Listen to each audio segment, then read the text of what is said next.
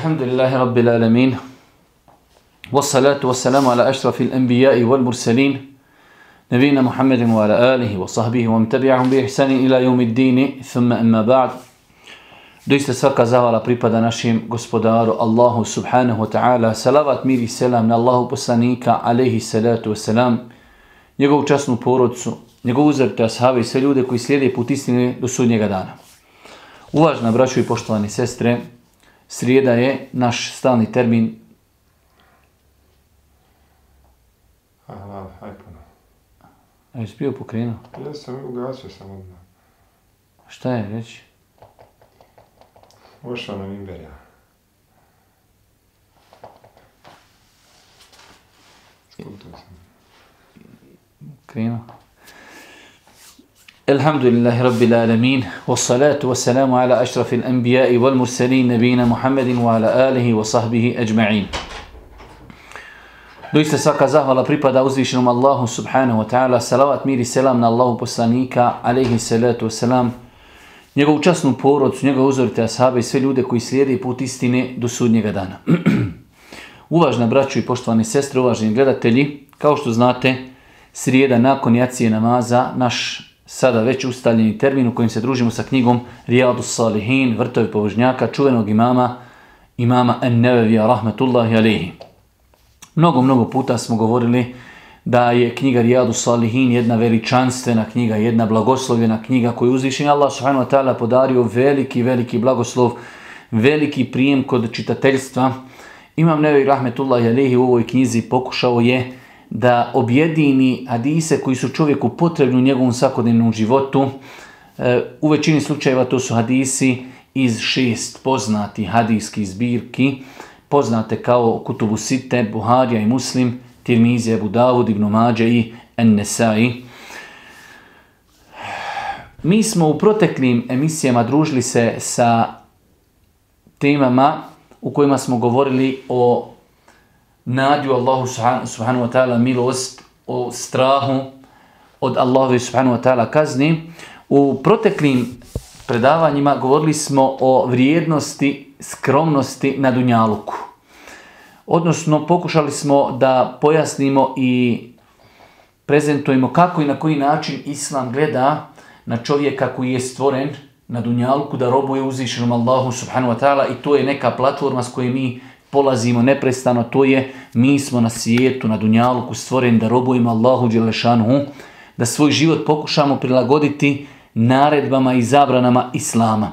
To je robovanje Allahu subhanahu wa ta'ala. Nakon toga, insan ako ispravno shvati zašto je na Dunjalku, definitivno neće dopustiti, neće dozvoliti da Dunjaluk bude razlog da čovjek zapostavi vjeru jer dunjaluk bez obzira koliko ga stekli, bez obzira koliko ga postigli, na kraju krajeva kad tad mi ćemo otići, odlazimo u kabur, odlazimo sa svojim dijelima i nakon toga nastupa proživljenje, nastupa sudnji dan i insan će polagati račune za svaki svoj postupak, odnosno za svaku sekundu svoga života. U večerašnjem e, poglavlju, 56. poglavlje, za oni koji imaju ovakvu knjigu na 264. stranici 56. poglavlje vrijednost skromnosti u ishrani, odjevanju i načinu življenja.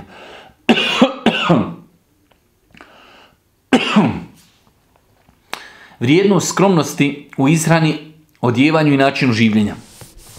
U ovom poglavlju imam Nevi Rahmetullah Jalehi nakon što je u proteklom poglavlju govorio o skromnosti na Dunjaluku, sada je pokušao da izuzme određena poglavlja zbog njihove bitnosti, odnosno da nam pokaže kako i na koji način je živio Allah poslanik alejhi salatu selam kroz prizmu njegovog uh, njegove odjeće, njegove izrane i načina življenja na dunjaluku.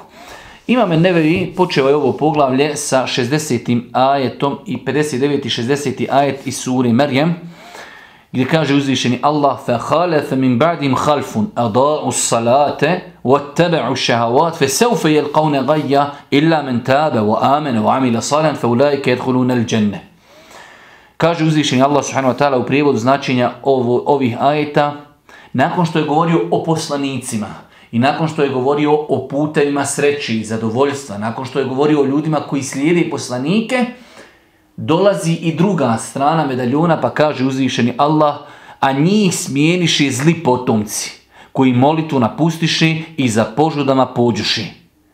Nakon što je govorio o poslanicima, nakon što je govorio o pute, putevima istine, putevima sreće i zadovoljstva, o ljudima koji slijede istinu, kaže uzvišeni Allah, a nakon toga, inače je to veliko pravilo historijsko, dunjalučko, da nakon blagostanja uvijek ljudi zapadaju u krizu, pa kriza poluči jake ljude koji ponovo, hajde da kažemo, ljude vrati e, u blagostanje. Pa kaže uzvišenje Allah subhanahu wa ta'ala, a njih smijeniše zli potomci. Ti zli potomci uzvišenje Allah je opisuje sa dvije stvari. Oni ostaviše molitvu. Zapostavili su namaz. Pa se ovdje može može odnositi da su zapostavili namaz, nisu ga obavljali u njegovo vrijeme, nisu ga klanjali potpuno, nisu ispunjavali vađibe, nisu ispunjavali ruknove i tako dalje. U svakom slučaju, ti zli potomci imali su opis da su bili nemarni prema namazu. I nažalost mi ako danas pogledamo u stanje ummeta, definitivno ćemo vidjeti da velika, velika većina ummeta danas ima problema sa namazom, a ako opet pogledamo u hadijsko, kuransko-hadijske argumente, vidjet ćemo na kako velikom nivou u islamu je namaz. Pa ćemo vidjeti da je to najbitnije dijelo u islamu nakon što čovjek uđe u islam i kaže la ilaha illallah, povjeruju u Allaha, svjedoči da je Muhammed Boži rob i Boži poslanik, najbitnije dijelo, praktični ibadit jeste namaz.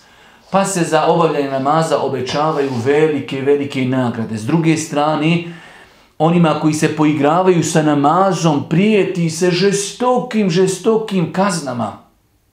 Pa bi insan vjernik trebao da svoj život uskladi, čitav svoj život, posao, e, putovanja, odlazak, porodica, kuća, stanovanje, sve da je vezano za namaz. Hoću negdje putovati, a gdje ću obaviti namaz? Hoću negdje e, na izlet, a kako ću namaz, hoću početi posao, a kako ću namaz i tako dalje. Pa da čovjek sve stvari vezuje za namaz. Pa kaže uzvišeni Allah, a njih smijeniše zli potomci koji molitvu napustiše i za požudama pođoše. Od tebe u šehavat odali su se strastima i požudama. I danas opet, ako pogledamo, opet imamo kao nikada u historiji da su se ljudi odali strastima, prohtjevima. Pogledajte samo te grijehe koji su vezani za prohtjeve, za, eh, za strasti, od bluda, od razgoličenosti, od alkohola, od droge i tako dalje. Sve su to ljudske, sve su to ljudske požude. Pa kaže uzvišeni Allah subhanahu wa ta'ala, oni će sigurno zlo proći. U arapskom znači narab, e, eh, ajet citira na arapskom, Allah Žešanu kaže Feseufe jel kaune gajja. Riječ gaj, islamski mufesiri su se žestoko razli, razlišli šta znači Feseufe jel kaune gajja, oni će biti pogođeni gaj. Pa neki kažu da su to riječi, da se odnose, da će oni koji su ostavili namaz i koji su se dali e, za požudama, da će ih zadesiti zlo. A jedni opet kažu da je to ime doline u džehennemu pa oni koji su ostavili namaz i koji su odali protivima, oni će biti naseljeni u džehennemu u jednoj dolini koja se zove Gaj. Ali u svakom slučaju, bez obzira na šta se odnosila ova riječ Gaj, ono znači je prijetnja ljudima koji su zapostavili namaz i koji su se odali protivima svojim. Pa kaže uzvišeni Allah subhanahu wa ta'ala, osim onih, illa mentabe, osim onih, imamo osobe koji su naslijedile poslanike, pa su ostavili namaz, pa su se odali protivima i njima se prijeti kaznom. Prijeti im se propašću, prijeti im se džehendemom, ali, kaže uzvišen Allah, illa men tabe, osim oni koji se pokaju, wa amene i koji vjeruju Allaha, wa amila salihan i koji budu radili dobra djela, djela, oni će ući u džennet i neće im se nikakva nepravda nanijeti. Pa je ovo opet Allahova velika milost i e, blagodat prema ljudima, da bez obzira koliko ljudi ostavili e, pokornost, bez obzira koliko bili nepokorni, ima onaj izuzetak, osim onih koji se pokaju, osim onih koji vjeruju, osim onih koji čina, čine dobra djela, pa je Islam vjera koja poziva ljude u optimizam, poziva ih da se vrati Allahu Đelešanu, da zaboravi svoju prošlost, da okrini, da okrenu novu bijelu stranicu u svom životu, da se pokaju uzvišenom Allahu. Pa imam nevi ovdje citira ovaj kuranski ajet, Allah najbolje zna zbog ovih riječi, Eda'u salata wa tebe'u šahavat, jer je u poglavlju u kojem govorimo odnos ljudi prema Dunjaluku. Pa su ovi ljudi, zli potomci, ostavili su namaz i odali su se svojim prohtjevima. Nakon toga imam nevi citira nam ajet iz sure El Qasas, koji govore, lijepo bi bilo da ljudi koji kod kuće imaju prijevod Kur'ana, da pročitaju od 76. do 80. ajeta, 4-5 ajeta u, u suri El Qasas u kojima uzvišeni Allah s.w.t. govori o Karunu. Kaže Allah Đelšanu, Karun je bio iz Musaovog naroda. Toliko mu je Allah dao bogatstva, bio je nevjernik, da samo ključeve njegovih riznica trebala je jedna velika skupina ljudi da ponese. Ključeve, riznica njegovog imetka. Pa uzvišen Allah s.w.t. govori kako je bilo ljudi, bez obzira što, što je on bio nevjernik, kojima se svidjelo to kako on uživa. Pa navodi imam nebevi, dva ajeta, 79 i 80 ajet, kaže uzvišeni Allah, فخرج على قومه في زينته قال الذين يريدون الحياة الدنيا يا ليت لنا مثل ما أوتي قارون إنه لذو حظ عظيم وقال الذين أوتوا العلم ويلكم ثواب الله خير لمن آمن وعمل صالحا ولا يلقاها إلا الصابرون I izađe on pred narod svoj u svom sjaju. Izišao jednog dana u tom svom sjaju, izišao je u raskošu, pa su se ljudi podijelili u dvije kategorije. Pa su jedni kazali, ah, da je i nama ono što je dato Karunu. Da je i nama da budemo kao Karun bogati. Makar bili nevjernici, samo da budemo bogati. Govorili su oni koji su čeznuli za životom na ovom svijetu. On je uistinu presretan. Teško vama, govorili su učeni, onome ko vjeruje i čini dobra djela, bolje je Allahova nagrada, a bit će samo strpljima pružena. Kaže, a oni kojima je dato znanje, oni su vikali, ono što je kod Allaha, bolje je za one koji budu strpljivi. Dok ljudi koji su gledali sve kroz prizmu Dunjaluka kažu da je nema da budemo kao Karun, ali nakon toga Allah Đelšanu, iako kamo sreće da imam nevevi, spomenuo se četiri ajeta koja govori, ili pet ajeta koja govori o ovom, pa kaže Allah Đelšanu, فَحَسَفْنَا بِهِ وَبِدَارِهِ الْأَرْضِ Pa smo mi i njega i njegovu kuću u zemlju strpali. Progutala ga zemlja jer je bio nepokoran uzvišnom Allahu, a tolike riznice i toliko bogatstvo imao, pa insan, rekli smo u prethodnim predavanjima, trebalo kada je u pitanju Dunjaluk da bude poput ptice sa dva krila, da za Dunjalkom ide i da trči i da stiže, ali ne da bude to na uštrb ahireta, niti na uštrb onoga što nam je strogo naređeno ili strogo zabranjeno vjerom. Pa je Dunjaluk, znači, potrebno da insan, vjernik, ima Dunjaluk, jer će insan vjernik pomoći djedu, pomoći e, fukaru, e, škola tije time i mnogo drugih hajrata će insan mu'minu raditi kada ima imetak. Ali isto tako ne smije dozvoliti da ga Dunjaluk zavede ma indakum yanfad wa ma inda Allahi baq. Ono što vi imate, to je prolazno, a ono što kad Allaha je vječno. Pa Dunjaluk kada ne bi imao drugu mahanu, osim što je prolazan, dovoljno mu je mahana. A ahiret kada ne bi imao drugu osobinu, bitnu, osim što je vječan, to je dovoljno da čovjek pazi kako se obhodi prema ahiretu. Nakon toga, uzvišeni Allah kaže u suri At-Takathur ثُمَّ لَتُسْأَلُنَّ يَوْمَ إِذٍ عَنِ النَّعِيمِ U suri At-Takathur Allah Đeršanu kaže zatim ćete toga dana sigurno biti pitani o blagodatima. Thumme le tus'elunne jevme idhin anin na'im. Ajet koji mi mnogo puta po predavanjima citiramo i koji se može čuti na razno raznim hutbama i predavanjima, izlaganjima.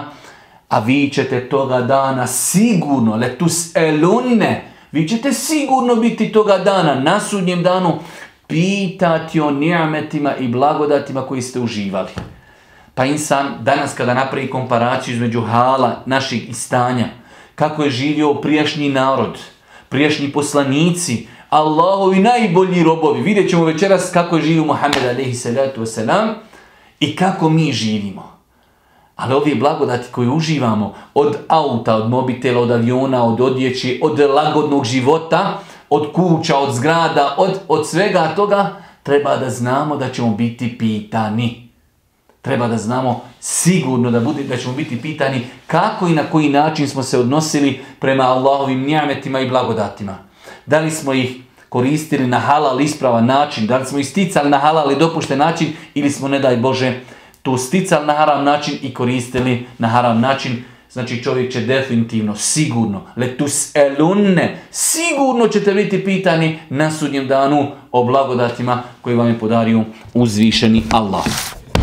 Nakon toga 491. hadis od Aisha radijallahu ta'ala anha rekla je Muhammed sallallahu alaihi wasallam umro je a da se njegova poroca nije dva dana uzastopna najela ječmenog hljeba.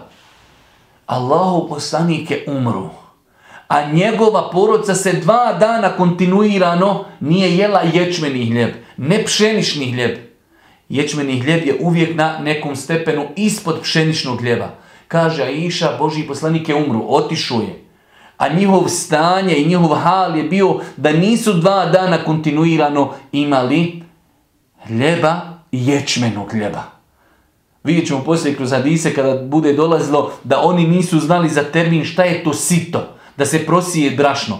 Samo kada bi dobili ječam, ispuhali bi iz njega, hajde da kažemo, ono veće trunje, to bi tada samljeli i tako bi to kuhali i tako bi to jeli. I toga nisu imali. Vidjet ćemo mnoge hadise da je Boži poslanik vezao kamen na svoj stomak od gladi a bio je najbolji Allahov rob, najbogobojazniji, najpobožniji, najiskreniji, da je zamolio Allaha da mu podari brdo zlata, da Allah u Đelšanu podario. Ali pogledajte kakav je bio odnos Allahog poslanika, ali se letu wasalam, prema Dunjaluku. Kaže Aisha radijallahu ta'ala u 692. hadisu, Urve radijallahu ta'ala kazuje, Aisha radijallahu ta'ala rekla mi je, tako mi Allaha, sestriću, ugledali smo jedan mlađak, pa drugi, pa treći, tri mlađaka u dva mjeseca. Znači imamo mlađak, pa prođi cijeli mjesec, dođe drugi mlađak, cijeli mjesec. Pa treći mlađak, dva mjeseca su prošla, pokazala se tri mlađaka. Kaže, prošla bi tri mlađaka, dva potpuna mjeseca, a mi u svojoj kući ne bi ni jednom vatru naložili. Što znači, toliko su bili siromašni da nisu ništa kuhali. U dva mjeseca u svim kućama Božih poslanika, ali se letu sram, kod svih supruga, nije se ložila vatra. Pa je pitao šta ste jeli, kaže jeli smo datule i jeli smo, jeli smo, pili smo vodu. Imao je Boži poslanik komšije koji su povremeno donosili mlijeka ili nešto od hrani. Allahov poslanik koji bi trebao da bude nama uzor, u skromnosti, koji bi trebao da bude uzor u svemu. Laqad kana lakum fi rasulillahi uswatun hasana. Vi u Allahovom poslaniku imate divan uzor. Njegov, njegov život, znači pogledajte u njegovoj kući dva mjeseca se nijednom vatra nije naložila.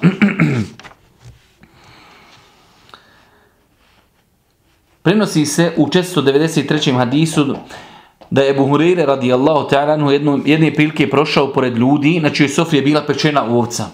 Pozvali su ga da jede, on je rekao, Allah poslanik ali se letu se napustio dunjaluk, a da se nije zasitio ni ječmenog kruha. Odbio je da prisustvuje tom pečenju, a razlog je bio da je kazao, Boži poslanik je bio bolji od nas svih. On je otišao, a nije se zasitio ječma, ječmenog hljeba, a kamoli da je, da je se zasitio pečenja.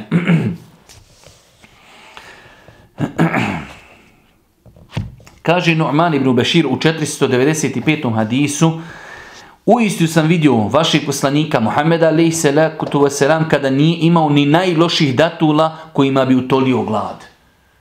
Inače je pravilo u arapskom svijetu da generalno ljudi uvijek ako ništa imaju u kući datula. Ako ništa imaju neke datula koje su e, slabe kvaliteti, Kaže Nu'man ibn Bešir, ja sam vidio Božijeg poslanika, nije imao nikakvi, ni najjeftiniji, ni najnekvalitetniji datula kako bi njima utolio glad.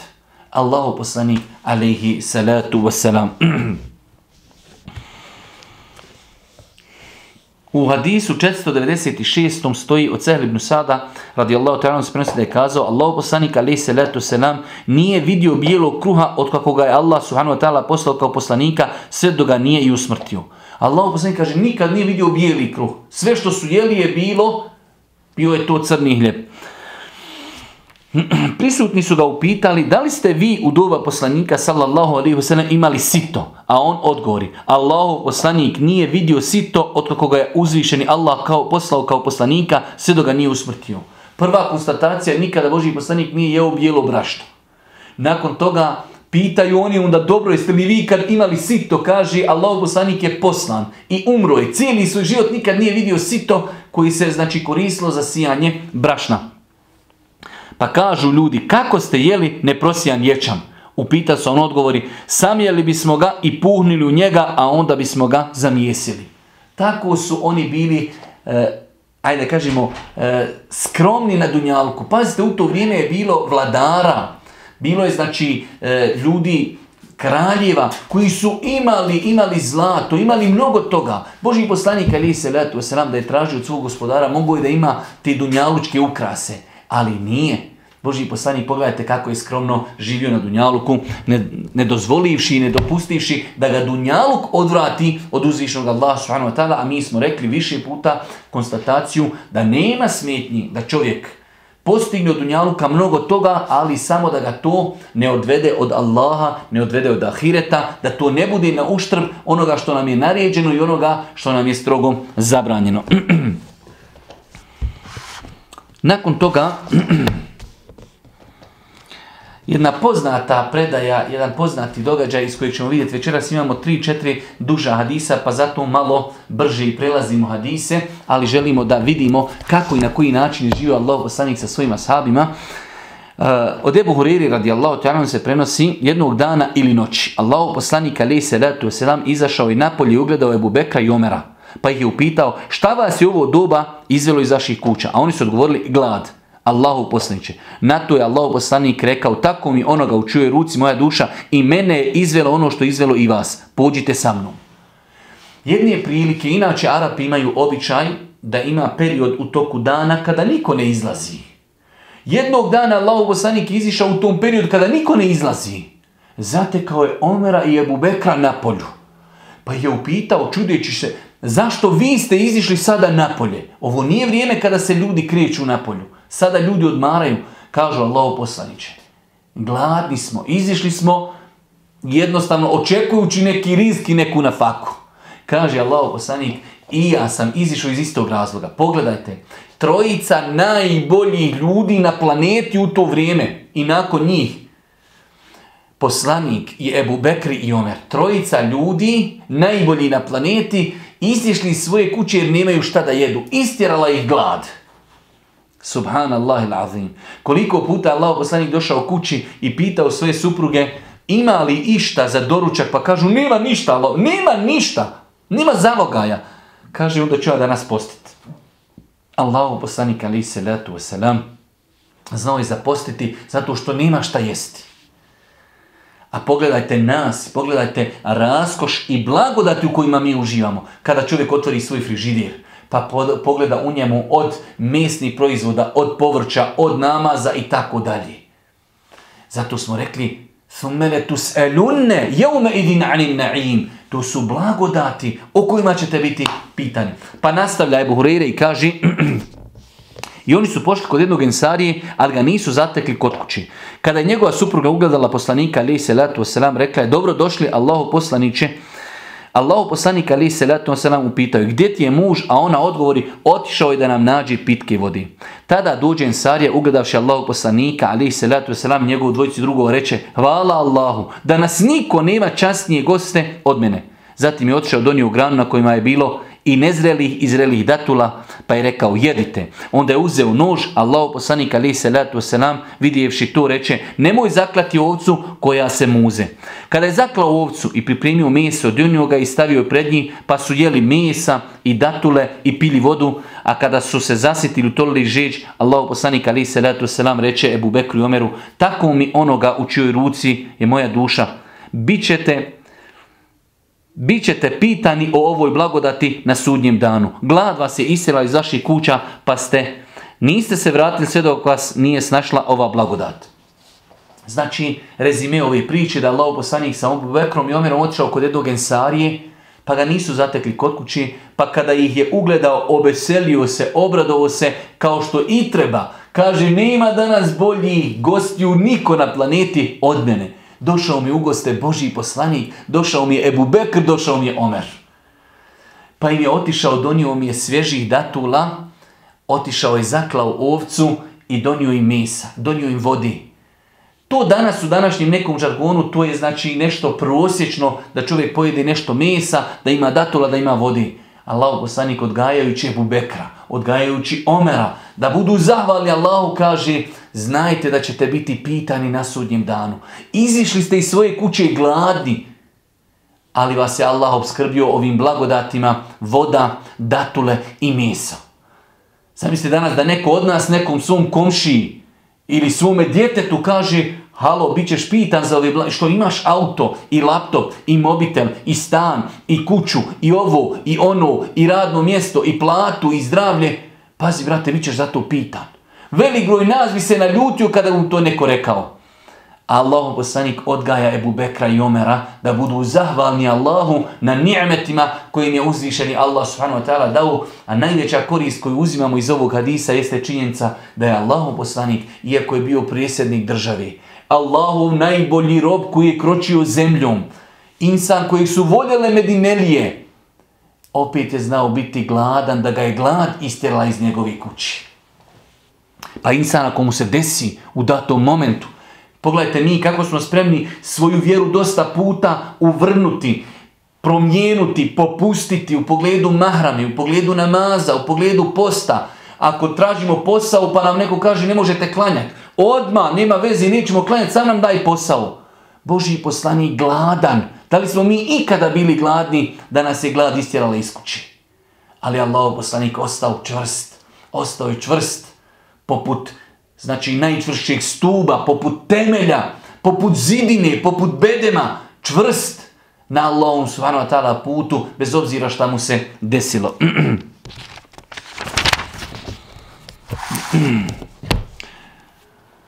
U 498. hadisu ili predaji eh, koja nam govori u, u ovom poglavlju,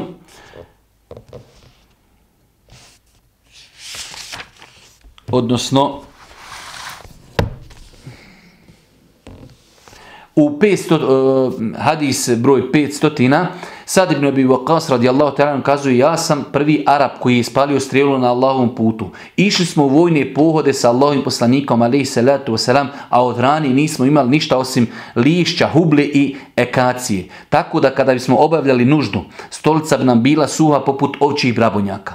Doći će sada predaja u kojoj Allahu poslanik e, odnosno predaja vjerodostojna za vrijeme Božijeg poslanika, da je Allah poslanik znao poslati izvidnicu od 300 ljudi, ljudi idu u borbu na Allahovom putu, da daju svoje živote, kaže dnevno bi nam naš emir, naš vođa davao jednu datulu. Pogledajte šta sad Ibn Abi Waqas kaže, isto sa Božim poslanikom, nema ništa, lišće s drveta uzmeš i jedeš. Od tog lišća bi im pucala usta, imali problema sa probavom, ali to ništa nije spriječilo da budu sa Allahovim poslanikom, alaihi salatu wasalam, da se žrtvuju i da dostavljaju ovu veličanstvenu vjeru ovom napačenom čovječanstvu.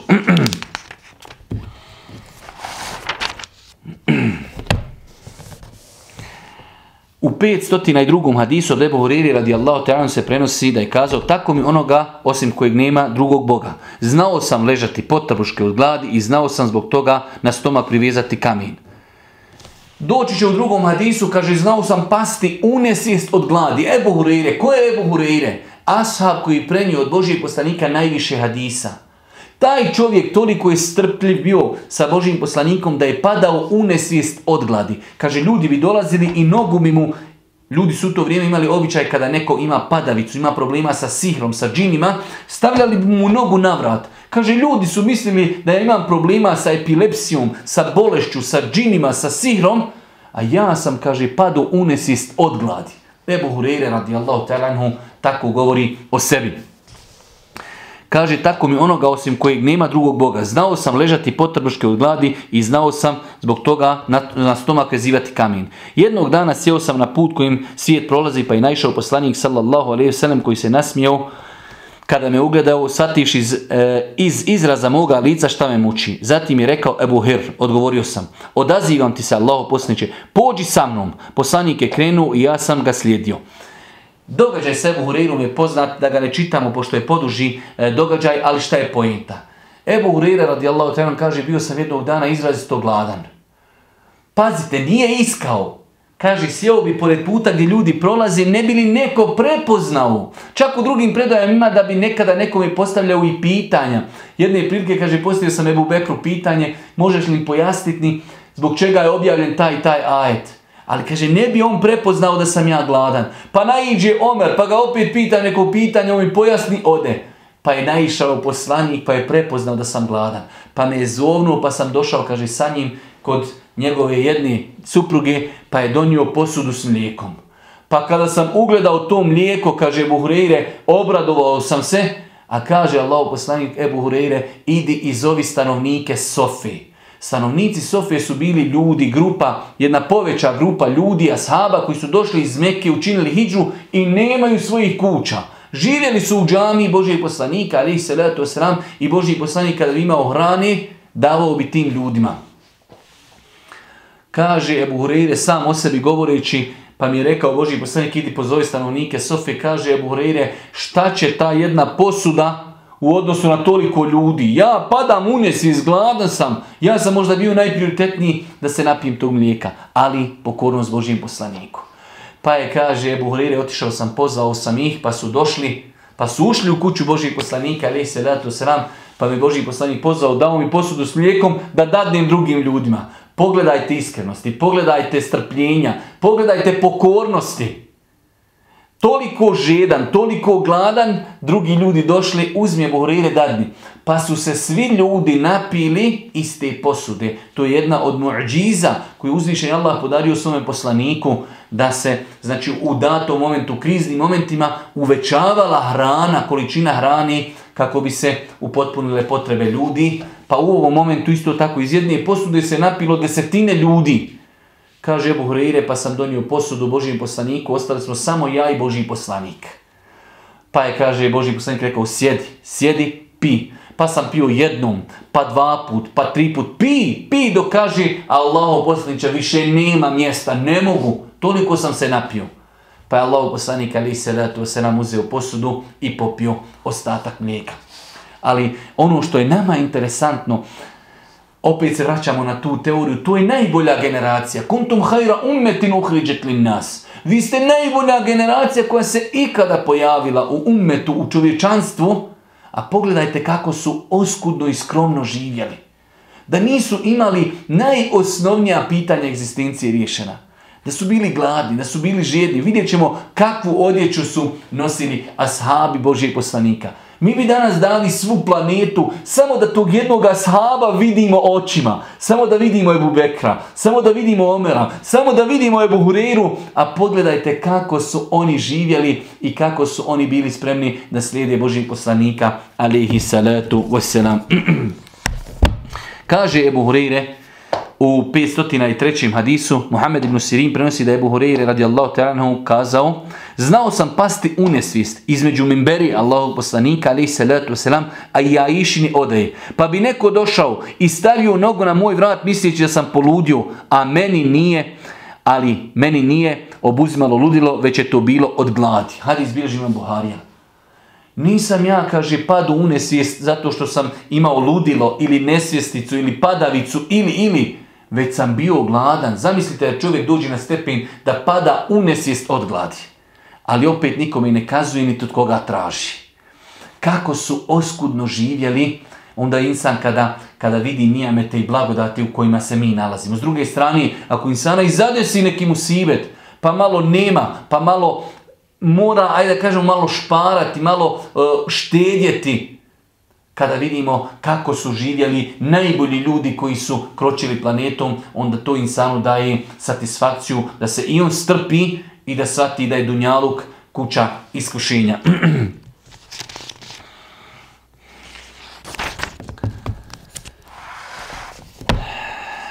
Kaže se u 506. hadisu od Ebu Huriri radijallahu ta'ala vidio sam 70 stanovnika Sofi, a nijedan od njih nije imao gornji ogrtač, već samo donji ili komad platna koji bi vezivali oko vrata tako da bi nekima dosezao do, poko, do potkoljenica, a nekima do nožnih članaka pa bi ga sakupljali rukama bojeći se da im se nukažu stidni dijelovi tijela. Govori Ebu Huriri ovim stanovnicima Sofe. Kaže, vidio sam njih 70. Niko od njih nije imao dva komada platna. Arapi su imali običaj, znači u to vrijeme da nose se na način da jedan dio platna uzmu i da se njime omotaju. Poput, ako su, ko je bio na hađu, onako su se Arapi nosili ko što ljudi na, na hađu se nosili u ihramima. Jedan ihram se znači stavi na donji dio tijela od pupka do koljena, a gornji dio bi zamotavali znači preko ramena.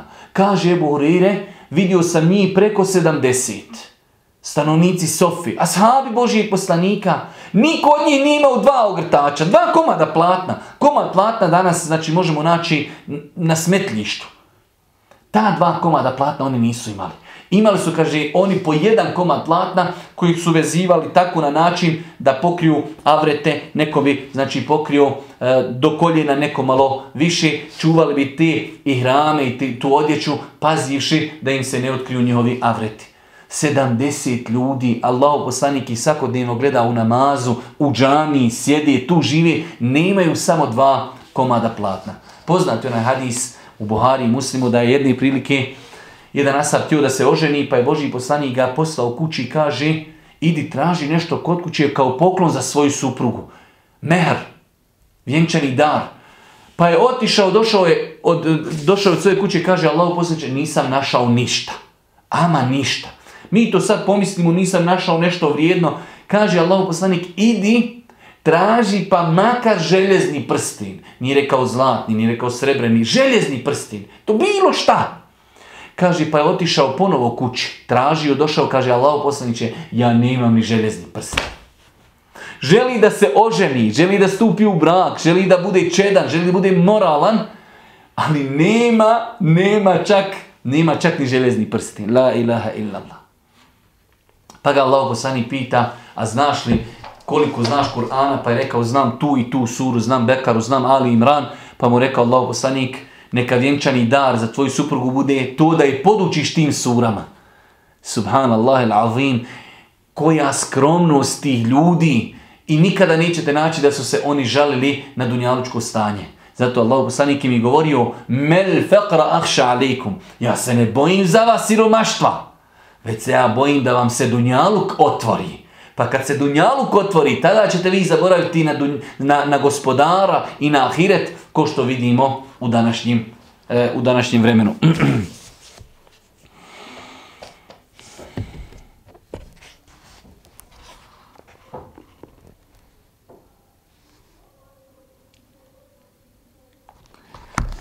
Nakon toga, 510. hadis od eh, Ebu Umame radijallahu ta'ala se prenosi da je Allah poslanik alaih salatu selam kazao sine Ademov, ako podijeliš višak, to je za tvoje dobro. A ako ga zadržiš, to je zlo za tebe. A nećeš biti pokuran ako zadržiš onoliko koliko je, a nećeš biti prekoren ako zadržiš onoliko koliko ti je potrebno. U trošenju počinje od onih koji su koji si dužan da izdržavaš. Allah poslanik alaihi salatu wasalam postiče svoj umet da višak stvari, ono što im je višak, da udjeli. Ako udjeliš višak, zaraćaš sevap. Ako ostavi, on je u osnovi tebi višak, ali ako ga ostaviš, to neće nikome koristiti. Pa Allah poslanik alaihi salatu wasalam podučava svoj umet da ono što im nije potrebno, da ono što im je višak, da to podijeli i na taj način će ako Bog da postići veliku korist. S druge strane kaže Allah poslanik ali se letu selam u trošenju kada dijeliš počni prvenstveno od onih koji, koji su tebi najbliži a potrebni su. Pa imaš od imetka nešto što je višak, prvo idu tvoja djeca, tvoja supruga, pa tvoj otac, pa tvoja majka, pa tvoje amiđe i tako dalje. Znači, oni ljudi koji su ti najbliži, koji može doći situacija u islamu da je čovjeku obaveza da pomogne određene svoje rođake, ako su oni potrebni, a insan imućan. Pa kaže Allah poslanik, počinje od onih koji su najbliži. 511. hadis, hadis kojeg dosta puta citiramo i kojeg smo mnogo puta slušali na dersovima, kaže Allah poslanik alaih salatu wasalam, ko od vas osani u miru i sigurnosti svoga doma, zdravog tijela i ima hrani za taj dan, to mi je kao da je, dat, kao da je dato svo dunjalučko bogatstvo.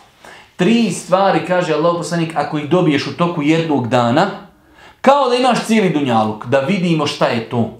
Kada bi mi danas, kada bi nas neko upitao, dobro, šta je minimum koji treba da imaš, pa da ti možeš reći kao da imam sav dunjaluk? Šta bi mi stvari nabrojali? Treba da imam auto, treba da imam ovu, treba da imam mobitel, treba da imam trosovan stan, četverosovan ili treba da imam posao. Tada bi ja mogao reći imam ja neke osnovne potrebe. A pogledajmo šta kaže Allah poslanika ali se letu se nam. Ko osani u blagostanju, mir je, sigurnost. Nema rata, nema granata, nema hapšinja. Ne, siguran u svojoj kući. Sigurnost, prva stvar, veoma bitna stvar. Druga stvar, zdravog tijela, zdrav. Nema bolova, ne ide doktoru um, ne, i tako dalje. I na kraju ima hrani samo za taj dan. Mir, Znači, nema problema, ne boji se za sebe, za svoju porodicu. Zdravlje i ima hrani samo za jedan dan. Koliko hrani dnevno čovjeku treba? Evo, uzmite da je to 5 kila brašna, da je to 5 kila mesa. Koliko mi hrani imamo, hajde da kažemo, u rezervama u svojoj kući. Kaže Allah poslanik, ko mi budu ove tri stvari date, da je osvanuo bezbjedan, da mu je zdravo tijelo i da ima hrani samo za jedan dan, To mi je kao da je da cijeli dunjaluk. Pa insan treba da se e, zapita gdje sam, šta sam, ko sam, koliko trčim, koliko na uštrb ahireta, ne nam se dešava da trčimo, trčimo, trčimo, imamo auto koji nas služi, dobro auto, ali daj, podigni kredit kamatni da bi zamijenio auto. Podigni kamatni kredit da bi možda renovirao treći sprat kući, ne drugi, već treći i tako dalje. Pa pogledajte kako Allah Bosani Kari vratu Selam odgaja svoj ummet da budu zadovoljni na, na onome što im uzviše Allah Subhanahu Wa Ta'ala podario.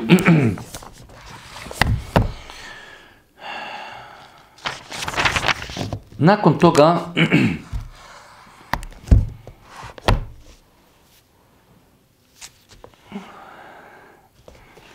Od Fudajla ibn Ubejda radijallahu ta'ala se prenosi da Allah poslanik alaihi salatu predvodio ljude u namazu koji bi sa stajanja u namazu padali od, od iznemoglosti i gladi, a to su bili stanovnici Sofi, tako da bi beduini govorili ovo su luđaci. Kada bi Allah poslanik alaihi salatu selam završio namaz, okrenuo bi se i rekao da znate kolike vam nagrade pripremane su kod uzvišnog Allah subhanahu wa ta'ala, poželjeli ste da budete u još većoj neimajštini oskudici. Kaže, znalo se desiti da su ljudi u namazu, stanovnici Sofi, toliko su bili izmoreni, toliko su bili gladni, da su ljudi u namazu padali u nesvijest. Pa ljudi koji su dolazili sa strane da klanjaju za Allahovim poslanikom, beduini, ljudi iz pustinje, prvi put dođu i neko u namazu pored njega padne u nesvijest. Oni misle da su to ljudi ludi, da su to ljudi, znači, padaju u epilepsija i tako dalje. Allah poslanik, ali se letu selam, da bodrio bi ih je nakon namaza, kaže, strpite se, strpite se.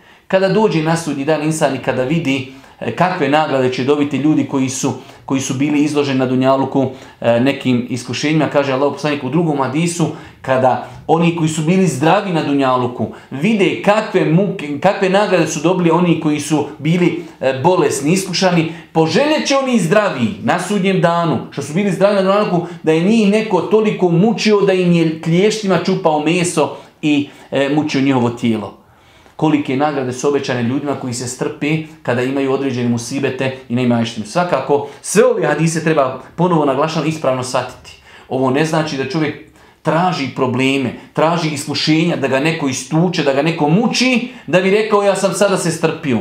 Insan treba da bude pametan, treba da bude pronicljiv, treba da bude mudar, treba da stikne, stekne od unjaluka što više može. Samo smo rekli da to ne bude na uštrb ahireta.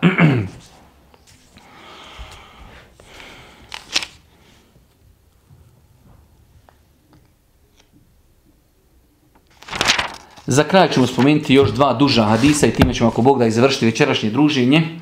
Od Ebu Abdullaha Džabra ibn Abdullah eh, radijallahu ta'ala se eh, prenosi da je kazao Allahu poslanik alaihi salatu wasalam poslao nas je da dočekamo kurešijsku karavanu i postavio nam je Ebu Ubejdu za zapovjednika a kao putnu obskrbu dao nam je kožnu vreću sa datulama, jer nije imao ništa drugo. Tokom putovanja do odredišta Ebu Bejde nam je za obrok davao po jednu datulu. Na, neko od prisutnji upita, šta ste činili sa njima? Ebu Abdullah odgovori, sisali bismo ih kao što sisa dijete, a potom bismo se napili vode i to je bilo sve što bismo u toku dana pojeli a pred noć bismo svojim štapovima skidali lišće sa drvića, pa bismo ga natopili vodom, a onda jeli. Allahu poslanik je poslao izvidnicu od 300 ljudi da idu da pokušaju zaustaviti jednu kurejšijsku karavanu. Njihovom emiru je dao vreću datula toliko znači da mogu dnevno da troši samo jednu datulu. Jedna datula, jedna hurma čovjek putuje u arapskom svijetu kroz pustinju, vrućine, većina njih pješači, jedna datula. U jednim od predaja spominje se da je spomenuto šta vam znači ta datula, kaže shvatili smo šta nam je značila kad više nismo dobili ni, da, ni datulu. Kaže pa smo dobivali tu datulu i nju smo sisali, jednostavno znači lagano smo je jeli, nakon toga bi se napili vode i to je to. Ali uzvišen Allah subhanahu wa ta'ala se opet brine o svojim robovima, pa poslušajmo kraj ovi, e, ovog predanja. Tako smo došli na morsku obalu na kojoj smo ugledali nešto poput većeg pješenog brdašceta. Prišli smo i ugledali životinju koja se naziva Amber. Došli su na more, Allah s.w.t. im je poslao rizk i na faku. Kada su došli na more, ugledali su veliku životinju, vjerovatno tu u današnjem nekom, hajde da kažemo žargonu, neki ogromni kit. Pa su se u početku su stegnuli kako ćemo jesti, to je izbacilo more, a to je uginulo ne znajući za propise da sve što more izbaci da je halal i dopušteno. Ali su onda shvatili, mi smo na Allahovom putu, imamo potrebu za tim, pa su počeli da jedu to meso. pa to je uginula životinja, a potom su uh, predomislili rekli, ipak smo mi zaslanici Allahu poslanika, ali se latu wasalam, i na Allahom putu. Našli smo se u nuždi i zato jedite. Oko mjesec dana jeli smo meso te životinje, a bilo nas je tri stotine. I svi smo se udebljali, zaista smo iz duplje njenog oka grabili mast posudama i sekli komade poput vola i skoro većine vola. Ebu Ubejde je izabrao od nas 30 ljudi i rekao im da uđu u njenu očnu duplju. Toliko je bila velika životinja. Allah s.w.t. im je poslao veliku životinju da u očnu duplju, znači gdje je ta životinja morska imala oči, da je 30 ljudi moglo da stane samo u tu rupu. A uzeli su samo jedno rebro i stavili ga znači na plažu i čovjek bi znači jahajući na devi mogao proći ispod tog, ispod tog e, rebra koliku životinju je uzvišen Allah subhanahu wa ta'ala postao kao rizk i na faku tim vojnicima. Isjekli smo komade njenog mesa, osušili i ponijeli sa sobom. Kad smo došli u Medinu, otišli smo kod Allahog poslanika, ali se vrata sve i tomu spomenuli, on reče, to je nafaka koju vas je Allah subhanahu wa uskrbio iz mora. Da li imate još njenog mesa, pa da nas počastite, poslali smo Allahom poslaniku, ali se vrata sve nešto tog mesa i on je to jeo, hadis bilježi ima muslim. Ovo nećemo govoriti o drugom dijelu ove priče, koliko ćemo govoriti o prvom dijelu, da su ljudi bili spremni da krenu u borbu, da krenu u džihad, da dadu svoje živote, da putuju kroz pustinju, da pješače i dnevno su dobivali samo jednu datulu. I niko od njih nikada nije došao i požalio se Allahom poslaniku, ali se letu wasalam, na neimaštinu i da im je teško i tako dalje. Pa pogledajmo, braću, moja draga i cijeni sestre, E, bez obzira što mi živimo u današnjem modernom i savremenom dobu gdje su standardi podignuti i tekako, ali insan treba da napravi nekad malo komparaciju šta su ti ljudi žrtvovali za Allahu vjeru, a šta mi žrtvujemo, šta su trpjeli, a šta mi trpimo. Iako su oni u svemu, u svakom pogledu bili bolji od nas. Po svjedočenju uzvišnog Allaha, po svjedočenju Božijeg poslanika, to su najbolje generacije. Nas ako zadesi bilo kakav musibet, bilo kakva nedaća, odmah počinjemo da vidimo gdje možemo šta popustiti u pogledu Islama. Dok pogledajte njih kako su bili spremni da trpe na Allahovom subhanu wa ta'ala putu. I za kraj poznato e, kazivanje u kojem opet imamo, e, imamo e, pristavu u kakvom e, stanju je živio Allah poslanik alaih salatu wasalam oskudici. E, hadis poznati, hadis koji bilježi Buharija i Muslim, 520. hadis od eh, Džabira radijallahu ta'ala se prenosi da je kazao Na dan bitke na Hendeku kopali smo pa smo naišli na veliku stijenu. Otišli smo vjerovjesniku sallallahu alejhi ve rekli ova nam se stijena ispriječila, a on je rekao sići ću ja. Zatim je ustao, a za stomak mu je bio vezan kamen jer tri dana ništa nismo okusili. La ilaha illallah. Bitka na Hendeku, ljudi kopaju kanale da vojska iz Mekke koja dođe ne može provaliti i ući u Medinu, pa su došli do jedne velike stijeni. Ne mogu, nije tada bilo neki moderni stvari koji mogu iskopati taj kamen, pa su se požali Allahom poslaniku, alihi salatu wasalam. Pa je Allahom poslanik rekao, doći ću ja, riješit će on problem. Ali kaže Džabir, kada je Boži poslanik ustajao, vidjeli smo na njegovom stomaku kamen svezan. Ljudi u to vrijeme su toliko oskudno živjeli da su vezali kamen kako bi kamen pritisnuo želudac unutra u stomaku.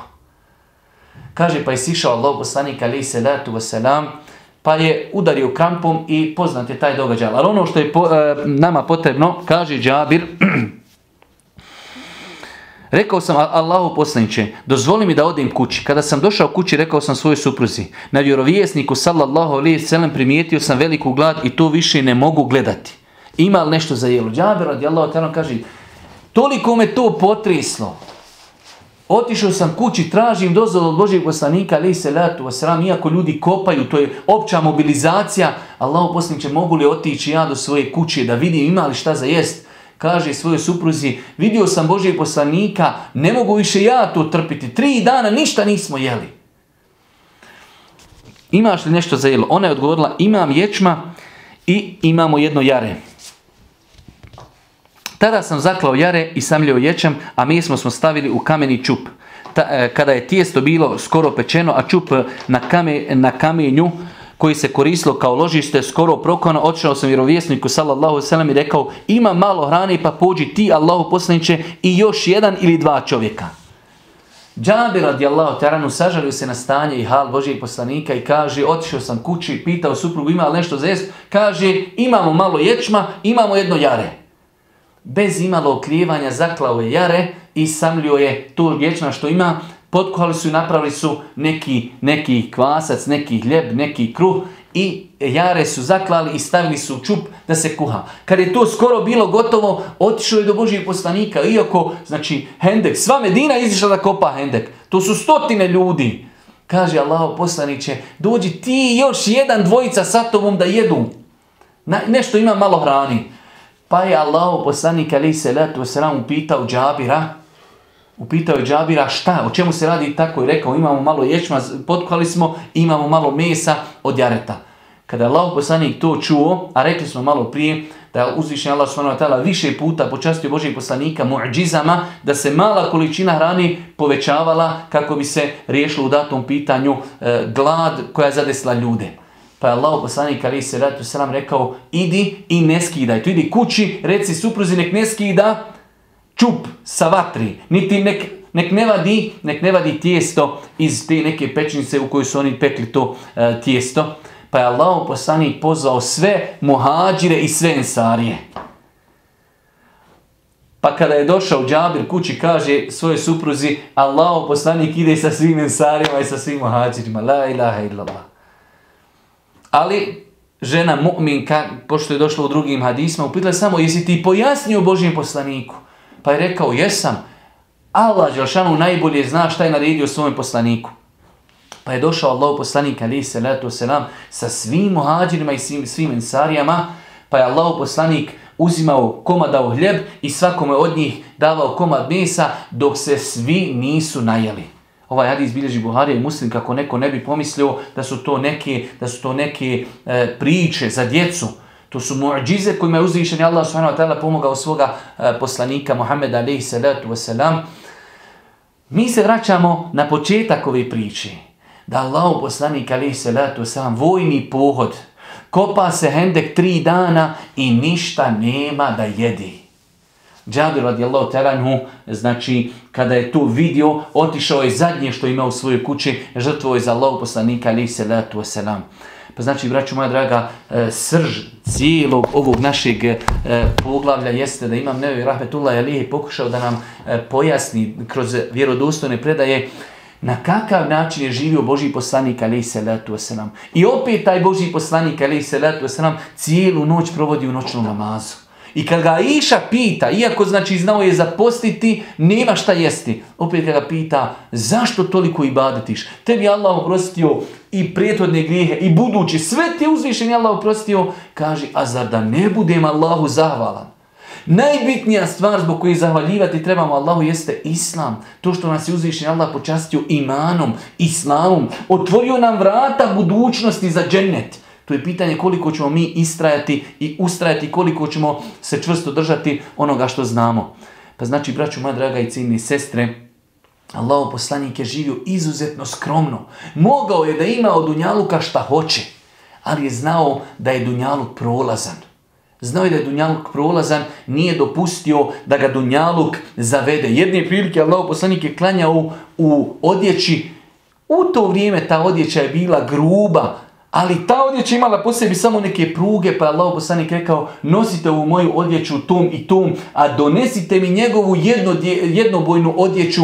Malo prije me kaže, ovaj ogrtač smetao u namazu, odvraćao me od namaza. Allah poslanik je želio da se posveti, da robuje uzvišom Allah subhanahu wa ta'ala, a zamislite onda gdje smo mi, kada smo spremni zbog nečega ostaviti namaz. Ne možeš raditi u firmi ako ćeš klanjati. Nema veze, ja ću to naklanjati kod kući. Allahu poslanik ostavlja odjeću koja ga odvraća od koncentracije u namazu. A mi smo spremni ostaviti, ostaviti najveći temelje Islama samo da bi postigli nešto od unjaluka. Opet se vraćam i rezimiram, e, nikako ovi hadisi, nikako ne znači da čovjek e, treba bježati od unjaluka, da ne treba posjedovati, Znači čovjek musliman treba da bude jak u svakom pogledu i ekonomski i imanski, ali samo da ne dozvolimo da nas dunjaluk zavede toliko da ostavljamo farze, da činimo harame kako bismo stigli dunjaluk. A ako možemo na halal i dopušten način stići dunjaluk, onda da ga stignemo kako bi ako Bog da taj dunjaluk bio u našim rukama i kako bi putek tog dunjaluka e, činili mnoga dobra. Molim uzvišnog Allah subhanahu wa ta'ala da nas učisti na putu istine. Molim ga subhanahu wa ta'ala da nam bude milostiv na sudnjem danu i na kraju subhaneke. Allahumma bihamdike, šedun la ilaha illa in stakfiruke, voje tubu ilayk.